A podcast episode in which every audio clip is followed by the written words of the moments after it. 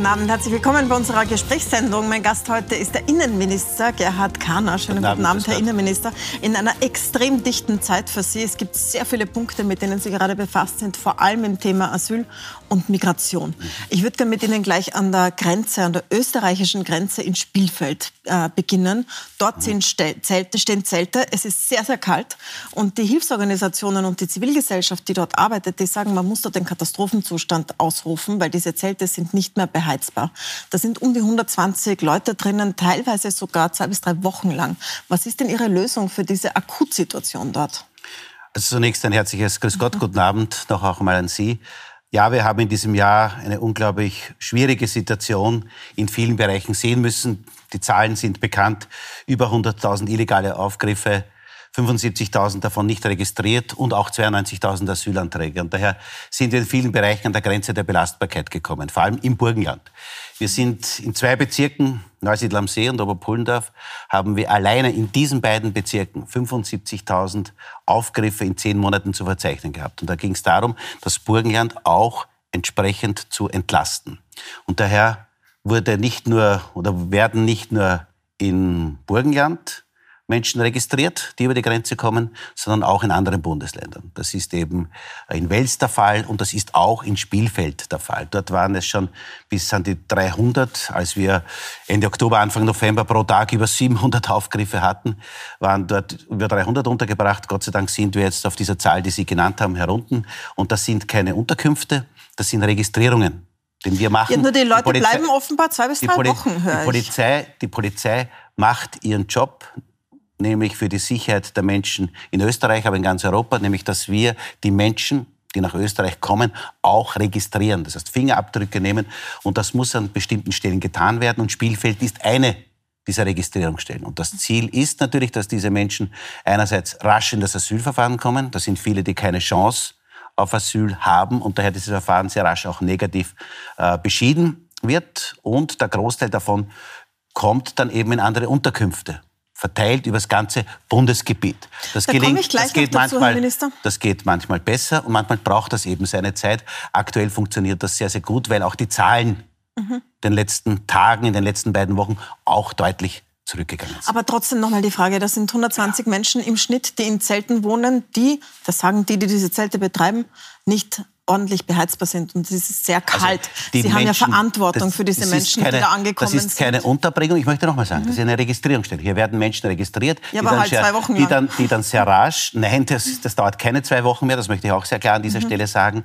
Das geht jetzt mittlerweile sehr rasch, weil es jetzt Plätze gibt dafür und auch weil die Zahl deutlich zurückgegangen ist. Und viele Menschen, die sich auf den Weg gemacht haben nach Österreich, haben viele sind durch viele Länder gekommen, haben auf diesem Weg zum Teil auch in Zelten geschlafen, zum Teil unter freiem Himmel geschlafen.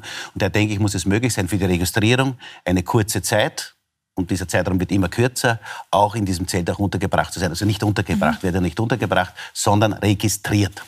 Ähm, jetzt ist für die äh, Zeit, wo entschieden wird, ob ein Asylverfahren aufgenommen wird, ist die Bundesbetreuungsagentur zuständig. Also Sie sind zuständig für die Leute, die unterzubringen. Ja, die sehr, sehr viele sind die, in Dreiskirchen. Die Bundesbetreuungsagentur als Behörde, ja. die dafür verantwortlich ist. Ja. Sehr, sehr viele sind in Dreiskirchen, zu viele, äh, wie Dreiskirchen sagt. Und es soll jetzt in Kindberg in der Steiermark auch ein Asylheim entstehen für diese Menschen die nicht wahnsinnig lang, aber doch Wochen bis Monate dort sind. Dort sollen ab Jänner 250 Asylwerber und Asylwerberinnen untergebracht sein.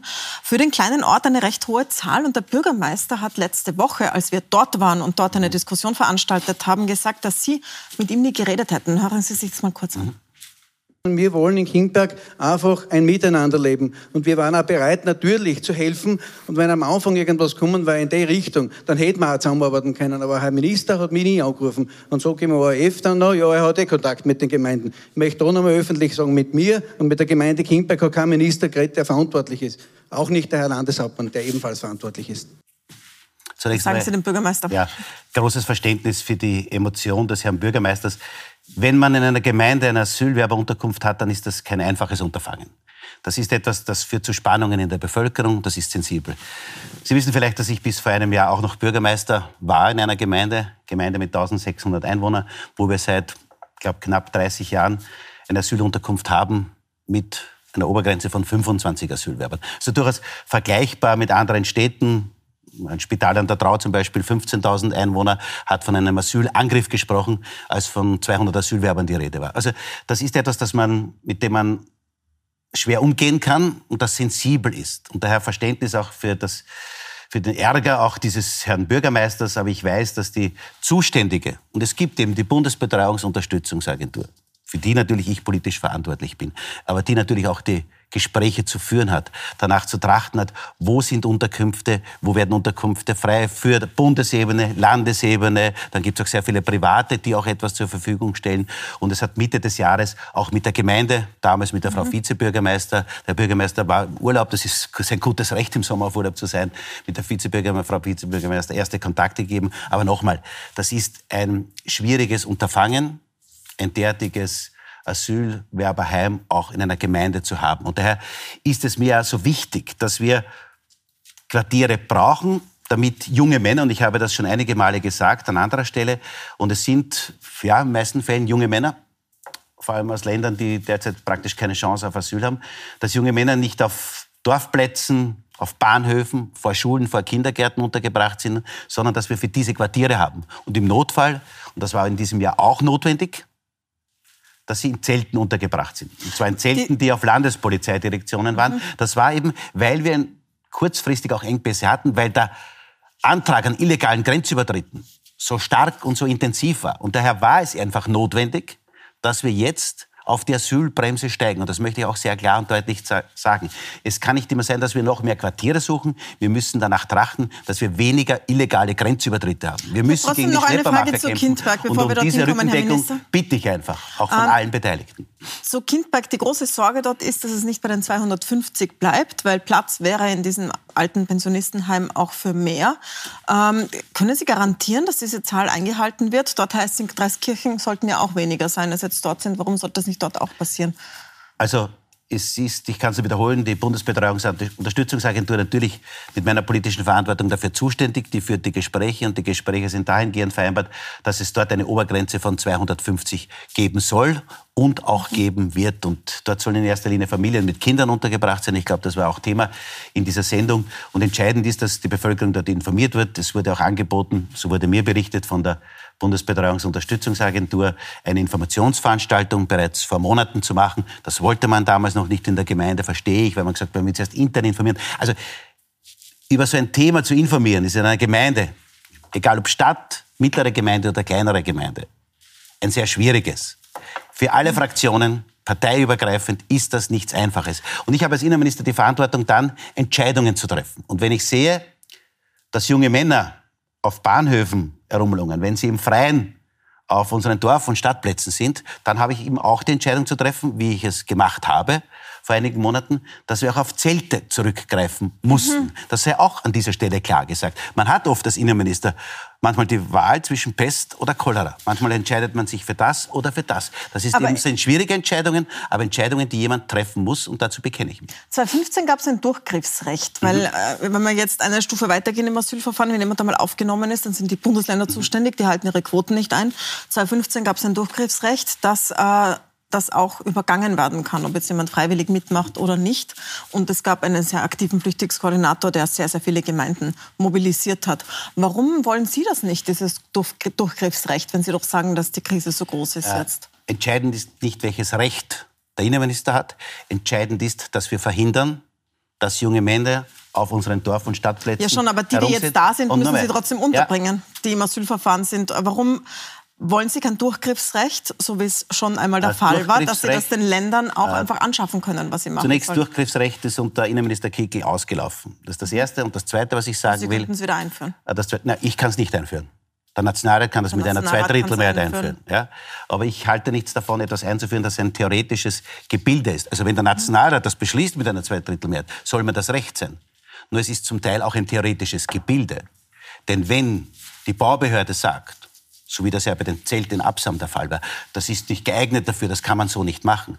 Nützt das ganze Durchgriffsrecht gar nichts. Baubehörde, feuerpolizeiliche Behörden werden dadurch nichts ersetzt. Das heißt, ist ein, ein Schlagwort, mag sein, dass es vielleicht da oder dort eine gewisse Drohung anspricht, nur ich halte nichts davon, Drohungen auszusprechen. Ich halte etwas davon, Entscheidungen zu treffen.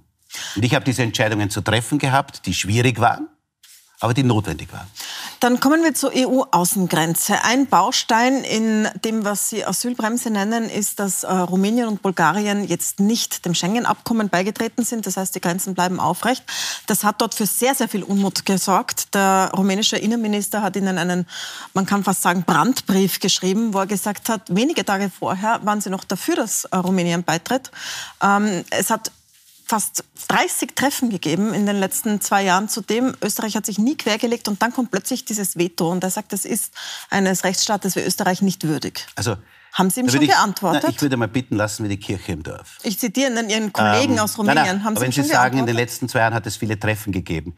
Ich kann mich, vielleicht tue ich Ihnen da Unrecht, ich kann mich nicht erinnern, dass Ihr Sender im letzten Jahr einmal darüber berichtet hätte, dass jetzt diese Schengen-Erweiterung mit Jahresende kommt. Und wenn man das durchsetzt, äh, da kann ich mich nicht erinnern, ich habe mir das sehr genau angesehen. Es hat kaum Medien gegeben, es hat auch kaum Abgeordnete gegeben, die zu diesem Thema, jetzt kommt die Schengen-Erweiterung, äh, Informationspolitik gemacht Herr Minister, hätten. Es weil hat das 27 ein ganz schwieriger, Treffen auf staatlicher Ebene gegeben. Sie können jetzt nicht sagen, also dass nein, wir nicht nein. berichtet hätten. Wir haben berichtet, aber selbst wenn nicht, dann hätte, würde das keinen Unterschied machen in mhm. Ihren Beziehungen zu Rumänien. Das ist ja, was Rumänien sagt. Sie haben nie ein Veto eingelegt über sehr viele Treffen hinweg, seit 2021. Sie haben noch im November am Salzburg-Forum kein Veto eingelegt. Ich war nicht am Forum Salzburg. Ihr, ja, aber das sagt Ihr Kollege und ich, ich Na, möchte aber, Ihre Antwort. Aber um was geht es denn, und Frau Milborn? Das wirft er Ihnen vor. Was haben Sie ihm aber, schon geantwortet? Aber was um was geht es denn, Frau Milborn? Und das habe ich Ihnen ihm persönlich in sehr vielen Treffen. Ich halte nichts in öffentlichen Briefen miteinander zu kommunizieren, gerade nicht auf Ministerebene. Und ich habe mich sehr oft mit ihm persönlich getroffen, habe das direkt klar und eindeutig auch angesprochen. Ich habe ihm klar gesagt, ich urteile nicht über Rumänien, ich urteile nicht über Bulgarien. Ich sage, das System funktioniert derzeit nicht. Das System funktioniert nicht an der östlichen Stelle in Österreich. An der Ostgrenze in Österreich haben wir in diesem Jahr über 100.000 illegale Aufgriffe gehabt. Davon 75.000 nicht registriert. Das heißt, diese Menschen sind über, und das sind die vier Länder, die ich immer nenne, Bulgarien, Rumänien, Serbien und Ungarn gekommen. Das ist die Ostgrenze Österreich, über 100.000. Im Süden Österreichs, Kärnten und Steiermark hatten wir in Summe 2000 Aufgriffe im selben Zeitraum. Da wissen wir, wo das Problem liegt. Da habe ich gesagt, das ist keine Kritik und das habe ich ihm sehr klar auch persönlich gesagt, in vielen persönlichen Treffen. Ähm, dass das keine Kritik an Rumänien ist, sondern dass eine Kritik am nicht funktionierenden System an dieser Stelle ist. Und ich halte nichts davon, ein System, das nicht funktioniert, an dieser Stelle zu erweitern. Aber sagen Sie, dass Sie das schon vorher gesagt haben? Er sagt ja, bis Mitte November gab es von Ihnen keine Vetoandrohung dazu. Das heißt, Sie hab, sagen jetzt, Sie haben ihm schon gesagt, das funktioniert nicht. Es kam mit dem Zeitpunkt, mhm. das ist nachzulesen, mit dem Zeitpunkt, als die Europäische Kommission gesagt hat, sie bringt das zur Abstimmung am 8. Dezember habe ich gesagt, das ist eine Unzeit, das halte ich für den falschen Zeitpunkt. Im Prinzip ist der Schengen-Raum die Reisefreiheit für die europäischen Bürger ja eine Errungenschaft dieser Europäischen Union. Und das soll ja auch funktionieren. Nur Faktum ist, wir haben derzeit zwischen Österreich und Ungarn, Österreich und Slowakei, Österreich und Slowenien. Wir haben zwischen Tschechien und Slowakei Grenzkontrollen. Erstmals seit der Trennung dieses Landes in Tschechien mhm. und Slowakei gibt es wieder Grenzkontrollen. Wir haben Grenzkontrollen zwischen Deutschland und Österreich, weil das System nicht funktioniert, weil wir seit dem Jahr 2015 sehen, dass die illegale Migration deutlich gestiegen ist. Und das habe ich gemeint damit, dass es doch keinen Sinn macht, dass ich an dieser Stelle wo das System nicht funktioniert, es vergrößere. Es gibt und das habe ich meinen, ich so fertig sagen, das mhm. habe ich meinen rumänischen Kollegen auch mehrmals sehr deutlich gesagt, nämlich zu dem Zeitpunkt, als es auf die Tagesordnung kam, habe ich ihm das sofort direkt auch gesagt. Es gibt auch Kritik aus Ihren eigenen Reihen. Ihr EU-Abgeordneter und Vizepräsident des Europäischen Parlaments, Ottmar Karas, war gestern bei uns im Sender und, und hat Folgendes da dazu gesagt. Tauchen Sie sich das an.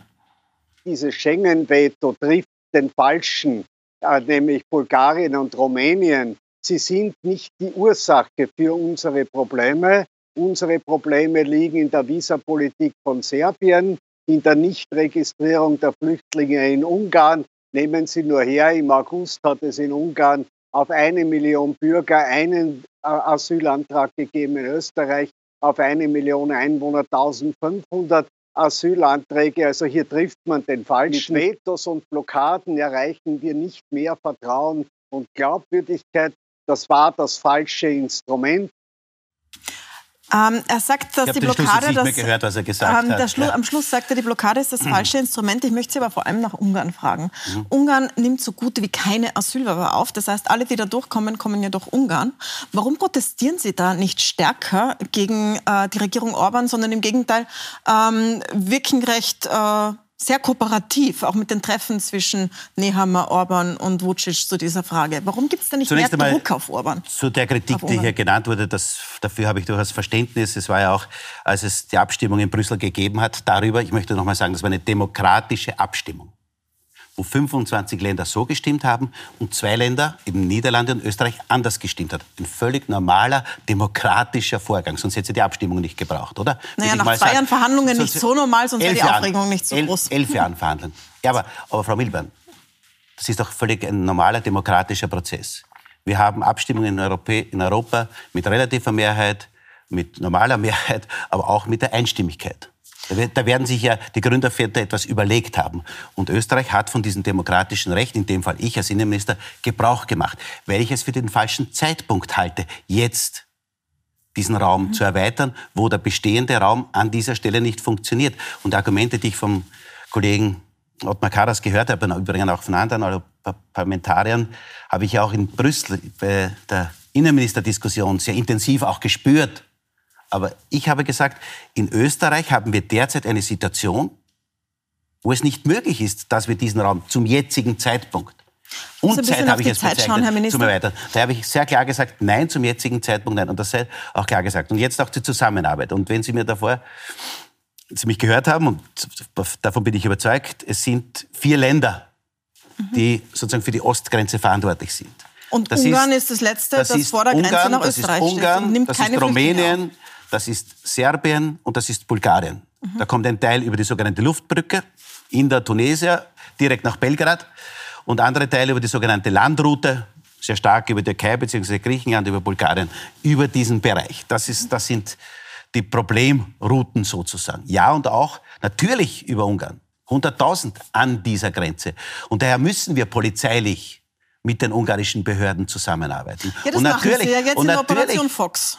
Und das natürlich reden wir auch mit, den mit dem ungarischen Kollegen, in meinem Fall mit dem Innenminister, sehr deutlich. Und klar, wir haben vor dem Sonderministerrat äh, ein Vierertreffen gehabt. Tschechien, mhm. Slowakei, Ungarn und Österreich. Natürlich brauchen wir den bilateralen Austausch. Aber Herr Minister, reden, wenn jetzt der weil Sie sagen, wir, wir sprechen das nicht an. Mein mhm. Stil ist es nicht, offene Briefe zu schreiben. Mein Stil ist es, im Gespräch direkte Worte zu finden. Und das tun wir sehr klar. Nur auf polizeiliche Zusammenarbeit, wo wir die Schleppermafia bekämpfen müssen.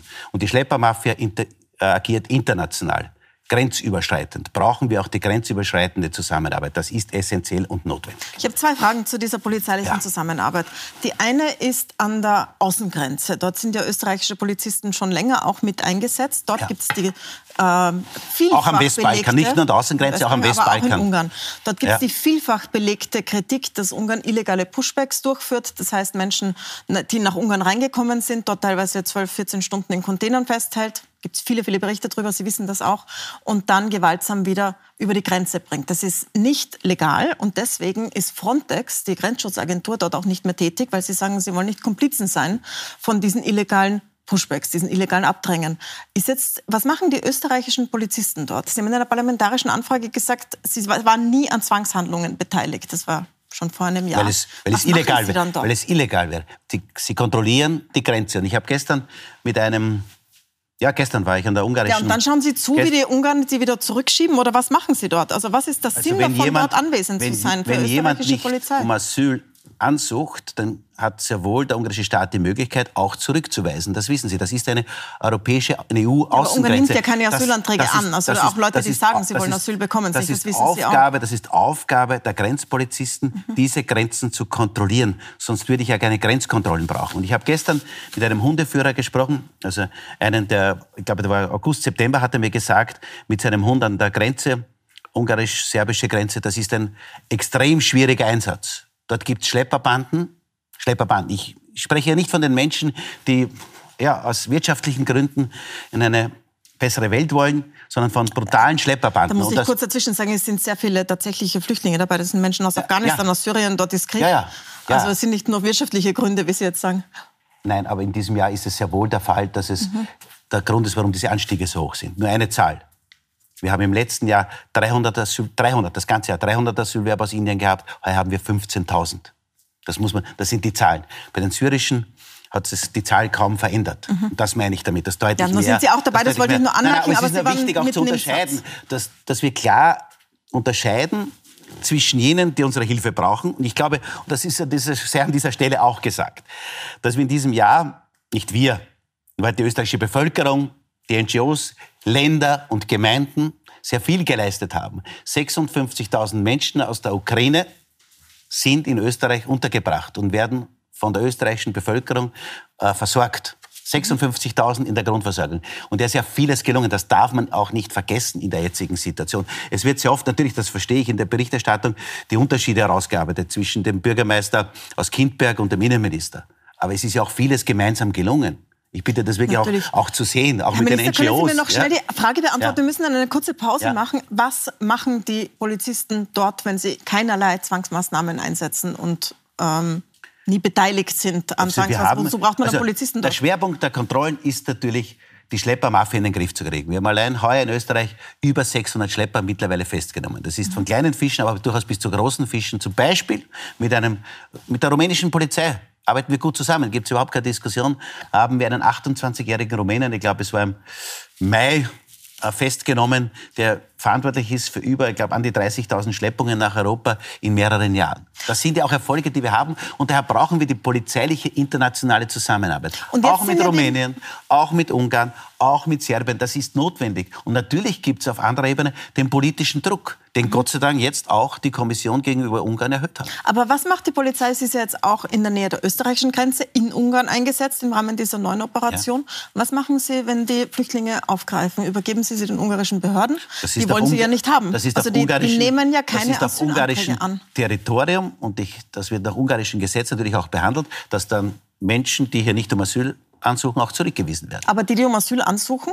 Haben Sie da ein gibt, Abkommen mit den es, Ungarn, es dass gibt, Sie es jetzt ändern, es, Ihre Politik, und die dann doch wenige, aufnehmen? Es gibt sehr wenige, die um Asyl in Asyl in Ungarn ansuchen, das wissen Sie, mhm. sondern das tun alle in Österreich. Und daher müssen wir Maßnahmen ergreifen, dass weniger Asylanträge in Österreich sind. Und das tun wir jetzt. Wir machen eine kurze Pause und sind gleich wieder da. Ich habe noch Fragen an Sie zu der Reichsbürgerrazzia in Deutschland und was das in Österreich heißt.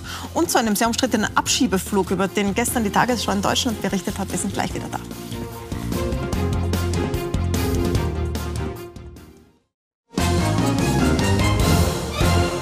Willkommen zurück. Mein Gast heute ist der Innenminister Gerhard Kahner. Herr Innenminister, es gab gestern eine Aufdeckergeschichte von der Tagesschau in Deutschland und dem Falter in Österreich. Da ging es darum, dass Österreich, so der Vorwurf, äh, Symbolpolitik bei Abschiebungen betreibt oder überhaupt in der Asylpolitik. Damals war es so, dass vor einem Jahr, ein bisschen mehr als vor einem Jahr im Sommer, direkt bevor die Taliban Afghanistan übernommen haben und die Situation dort schon wirklich gefährlich war, Österreich den deutschen Innenminister gefragt hat, ob er nicht afghanische Straftäter abschieben kann.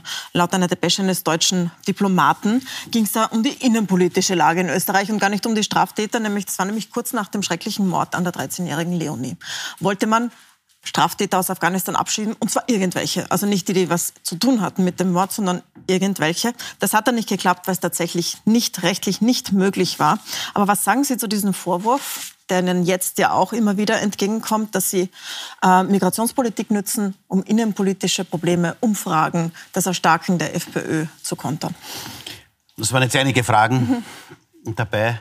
Zunächst einmal finde ich es, gestatten Sie mir diese Bemerkung, dass etwas skandalisiert wird oder versucht wird zu skandalisieren, dass etwas, das nicht zustande kommt oder das nicht passiert, der große Skandal wäre. Aber Sie wollten das, ja, dass es passiert, beziehungsweise naja, aber, aber, es ist etwas, ja, aber es ist etwas nicht passiert und das wird zum Skandal hochstilisiert. Und das finde ich in dieser medialen Diskussion, das war eine Erlauben, Sie mir, diese, erlauben Sie mir diese persönliche Bemerkung, das finde ich etwas grotesk, dass eine nicht stattgefundene Tat sozusagen der große Skandal wird. Das, und nochmal, mhm. Faktum ist, Abschiebungen ist nicht eine, eine Entscheidung, wo ein Minister oder ein Bundeskanzler den Daumen rauf gibt und den Daumen runter gibt. Ich möchte das nochmal in dieser Deutlichkeit auch sagen, sondern das sind Entscheidungen der Behörden und Entscheidungen der Gerichte und Sie haben selber gesagt, wenn es sich um Straftäter und Mörder handelt, macht es doch, was heißt Sinn, ist auch notwendig, dass diese Abschiebungen auch durchgeführt naja, aber werden. Der Rechtsstaat hat Grenzen, und damals, man darf sie ja, nicht in den Tod damals, abschieben. Und der, dem, ja, aber es zu war dem ja Zeitpunkt, politisch. Zu dem, war, was, der Innenminister Nehammer hat den deutschen Innenminister Politisch gebeten. ist der Auftrag, wenn es Straftäter gibt,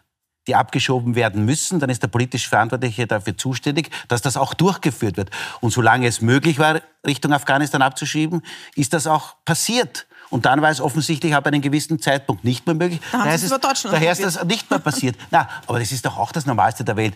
Es gibt immer wieder Abschiebe, Abschiebeflüge gemeinsam mit anderen Ländern, weil die auch Straftäter haben, die zurückgeschoben werden.